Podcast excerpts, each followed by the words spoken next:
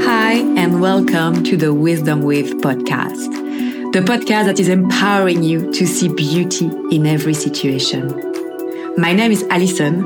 I am a mindset and empowerment coach who is truly obsessed with human connections. It is through my personal introspections and the ones of the resilient humans I interview that we are giving you some insight on how to embrace the full journey that life is. Beauty exists everywhere, even in the most painful moments. And choosing to witness it is deciding to connect to our hearts rather than our heads. Together, let's connect to our true selves through this universal beauty that only our heart can see. If you enjoy the podcast or find this episode valuable, please don't hesitate to share it with your friends. Leave a comment or rate it. Thank you so much for being here. Enjoy. Hello everyone, and thank you for being here. I wanted to start this podcast by apologizing for my lack of consistency. You should have had this episode way sooner. I'm really sorry. I've been traveling a bit to Europe for a lot of you. A lot of you know that. I have been focusing a lot of this new life here in Mexico. Lots of things happened. So I'm really, really sorry about that. I am going to try to be more focused and consistent for the next podcast. So thank you so much for your understanding and patience.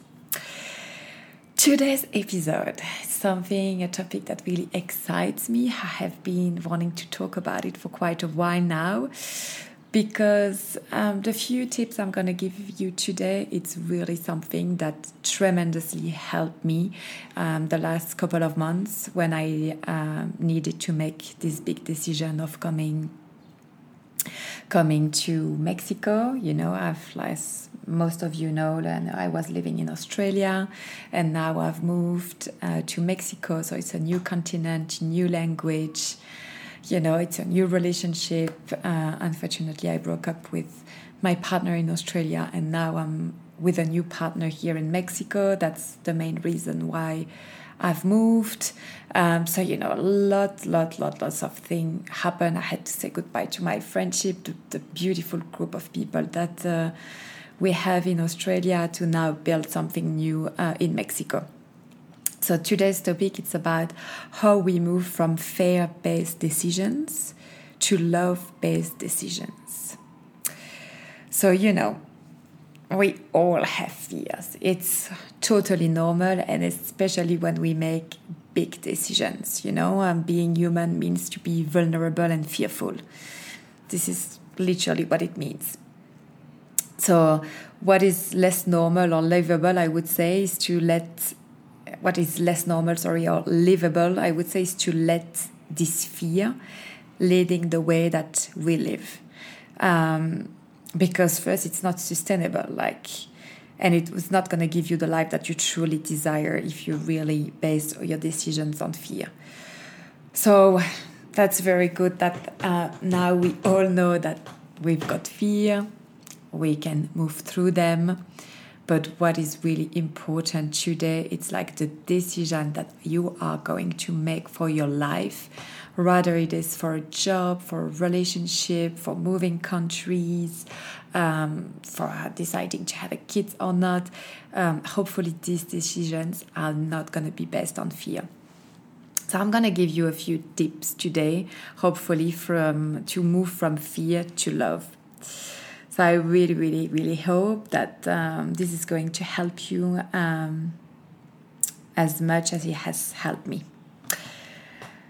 After this little introduction, now that you know what is going to be the essence of this topic, I wanted to first acknowledge what happens into our brains when we feel fearful, you know. So first, using fear as motivation is totally normal. You know, our brains were built this way, and they are using fear to keep us, you know, out of trouble, to literally keep us alive, you know, like an event threatening your life, like an earthquake, fire, a tsunami is coming, and your brains are going to react to really infuse fear into your brain, so you can, have that survival instinct kicking in when we truly need it. And I can definitely relate to that, going back to the life-threatening event that happened to me, when my deceased partner Dennis got hit by the lightning in front of me.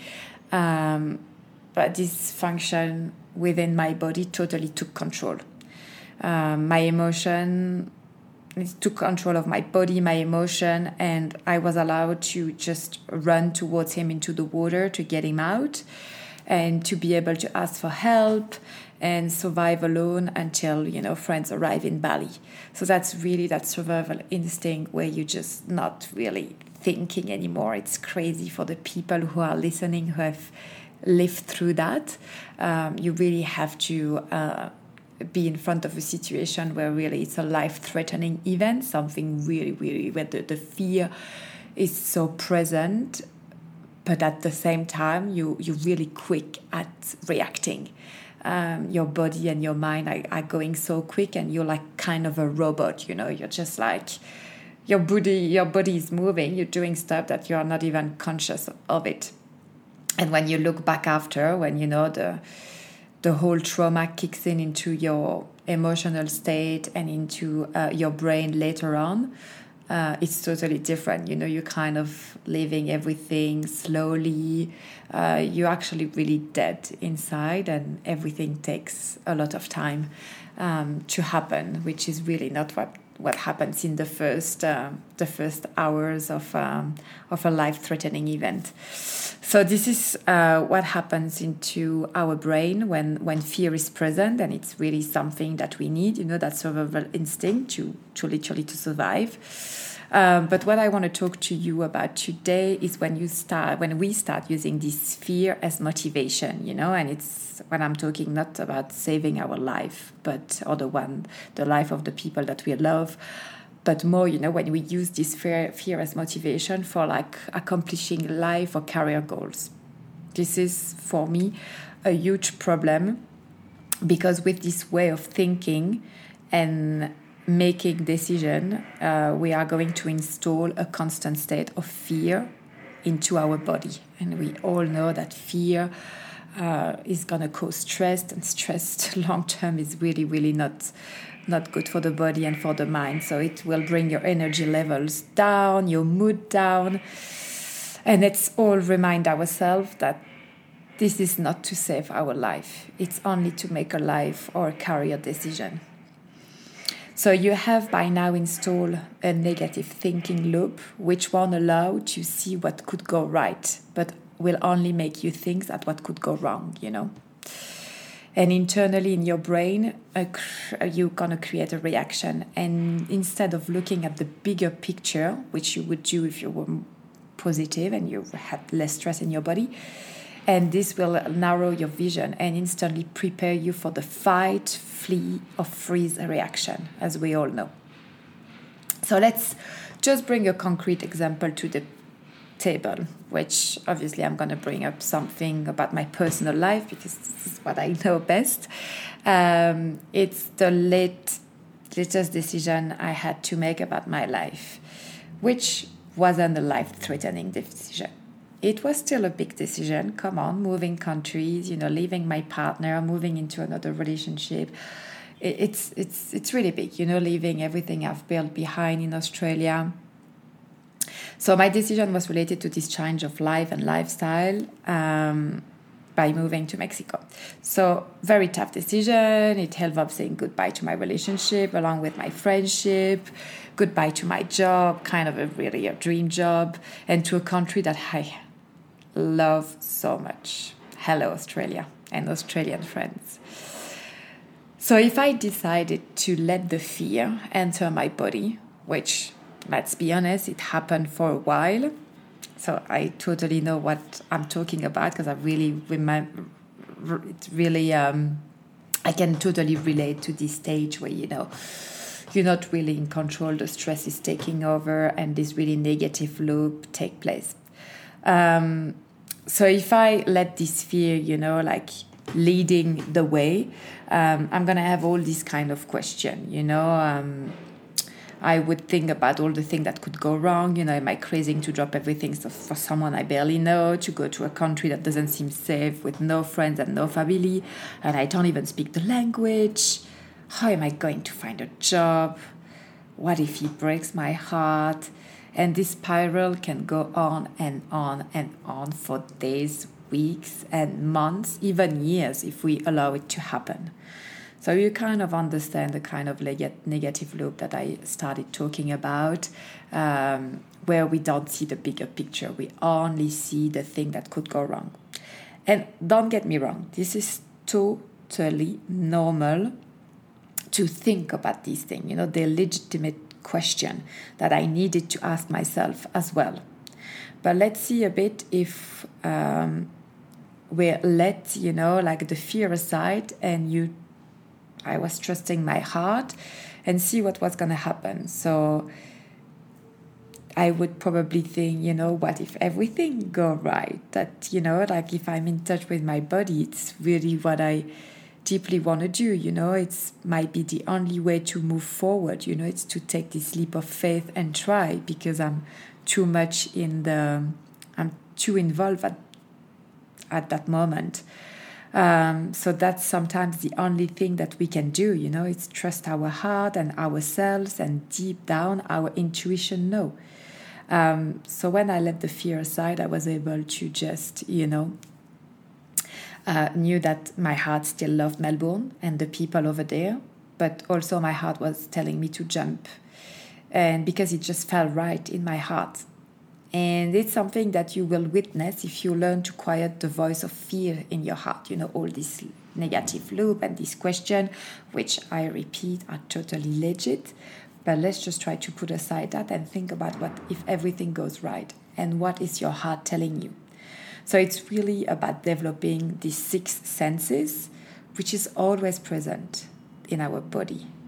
It's the soul, and it's called intuition.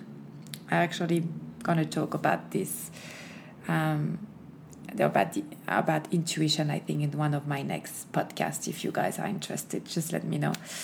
But just a thought, I feel like it comes back a lot in every of my podcast episode, and I really want to give you the tool to really get in touch with that intuition. Another thing I wanted to mention as well, when we're taking a decision, something that many people forget, it's that not taking a decision, it's still a decision. I've been in that kind of in-between for months in Australia. And I'm not being harsh on myself. It was normal. Sometimes you need the time that you need.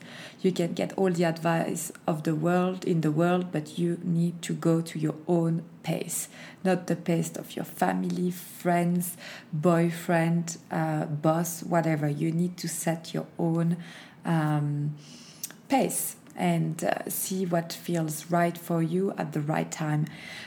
So not taking a decision, it's taking a decision. So that's the decision maybe you're making at the moment. It's to still consider the option and not doing anything about it. Just advancing in your mind. But at some point, and I'm going to get to that point a bit later in the podcast, action is required. Because when you stay in that in-between for months, it's really tiring, because this base fear is really there. You're going into that loop and it stays on and on and on. And I've been in that stage for months, and it was driving me down until I reached the point to go to the doctor and to really consider, oh my God, am I doing a depression or not? It was so much into the negative that I was touching depression. I was having suicidal thoughts. It was very bad. And then I reacted by saying, no, enough is enough. I need to really sit with myself, listen to my own voice, to my own intuition, to my heart, and I need to take action. So, just to remind you, there is nothing wrong about analyzing the situation and wanting what's best for ourselves. You know, we all have personal goals and expectations for ourselves that they're only valid for us. But let's just try to change the way we motivate ourselves toward these goals, you know. And instead of using the fear of being hurt, in my case, to motivate you, try using the love-based motivation. Love-based motivation uses love instead of fear to lead and inspire you. So it comes from a different part of the brain than fear-based motivation. The love-based one comes from the part of your brain that is responsible for joy, creativity, and passion. Come on. It sounds so much better. I'm sure you know that for yourself.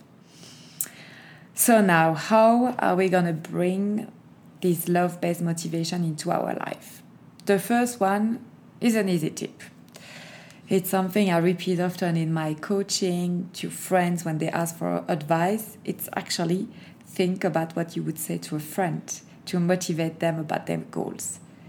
Like, for example, you never tell them, oh, yes, your idea is stupid. You shouldn't follow your heart. This is too dangerous. Are you insane? Like, you know, you would never say that to a friend. So just talk to you like you would want a friend to talk to you. The second advice for you today would be to get to your goal in a fun way. Curiosity makes the journey more fun. We could all agree on that, I'm sure. So if you are curious about doing, let's bring another example, like a marathon, start running with a friend. Make it fun, make it joyful, you know. Set some goals, and after a couple of months, you know, you would have learned new things and you would, you know, be with your friend, connect, and get in better shape. The third advice for you today would get to the core of your goal. You know, and when I say the first, the second, the third, they're not really in order, because I would say that get to the core of your goal should probably be the first one on the list. It would be to ask, you know, you would get to that by asking yourself, for example, in my case, why do I want to go to Mexico? Why do I want to run a marathon? And behind some obvious answers, there will be a deeper meaning, always, you know, and try to get to the bottom of it. Like, why? You got the first answer. Then with that answer, you keep going, why? But why that? Then another answer, but why that? Another answer, why that? You know, make sure to journal about it or discuss it with someone who knows you well and with whom you will feel comfortable with. That's very important. Something is not going to judge you. It's going to make sure that, you know, it's a really safe space, and you feel listened. And because it's really important for you to understand why you want to get to that goal in order to achieve it. So all the tips I just gave you are really centered on thinking. Now we need to take action. Like I mentioned earlier, nothing is going to happen. No one is going to achieve their goal if they don't take action. So in order to do that, what is the heart-centered action that you could take to get to your goal? So choose an action that is based on love and not on fear. So in the example of the marathon, because it's an easy one, you could start by reaching up to some friends and see if anyone would be willing to train with you. You know, just opening up. That's a heart-centered action. You ask for help, you're being vulnerable to your friends. Hey guys, I would love to do that, but I would love to do it with someone. You opening up. And in my case, for example, it was to book the flight ticket to Mexico. That's a heart-centered action. How am I going to go to Mexico? This is by buying a flight. This is investing in myself, in my dream, in this next goal, you know. And I believe that sometimes, especially when we are taking big decisions, we first see the mountain ahead of us, you know, that we have to climb, rather than thinking at reaching the first rest step. And I think that's why this technique is very powerful and can help you to action, to start getting into action in movement, you know, but starting small. You know, it's just one step at a time. A really wise person used to say to me, you know, we'll cross the bridge when we get there. But, you know, there is a few steps to get to the bridge before that. Don't think about crossing the bridge already. Just get to the bridge first, and then we'll see. So what's the first heart-centered action that you could take today to get closer to your goal? This is really something I want you to think about, to write to me about if you would like to share. I could maybe give you some more advice or just opening up the conversation about it if you're willing to talk about your goals. And then lastly, our conclusion, you know, of today's podcast. Fear-based motivation may help you to achieve your goals for sure, but this is only for short term. It won't lead you to a long-term happiness and satisfaction. It's pretty simple, you know. Fear isn't designed to be used for long periods of time. You will eventually tire of the fear and give up on your goals. In the other hand, you know, love has been designed for longevity. So finding your motivation in a place of love will fuel you to reach your goals. Whether your goals are about moving countries, saying no to something that doesn't suit you anymore, running a marathon, or speaking up for what you believe. You know, ask yourself some questions that are legitimate, but try to orientate this question from a place of love. It's about feeling secure, being confident with yourself, even if you're not sure about the future. No one is sure about the future. Even the person who's get all of this set of goals like straight and know where they're going, they don't know if it's going to play out this way. So let's just lead our decisions and what we want from a place of love rather than a place of fear. Because the place of fear is definitely going to lead you where you want to end up. I can assure you that. And today I wanted to ask you a question so you can journal about it and probably notice it for yourself, you know, what I just mentioned. The first question is, when was the last time you took a decision based on fear? And what was the outcome of it? And the second one would be, when was the last time you took a decision based on love? And what was the outcome of it? When I say the outcome is how it made you feel, where it led you, you know, do you feel more aligned to your values? Like, how do you feel about these two decisions, where it led you today? Please don't hesitate to share this in comment of the podcast. Don't hesitate to leave me a rate if you like the podcast on Spotify or on Apple. And I hope like today's episode has resonated with you, that those tips are going to help you designing the life that you truly desire and making sure that your heart leads the way rather than your head. I hope to hear from you soon, to talk to you, to see you. Thank you for your support and your love.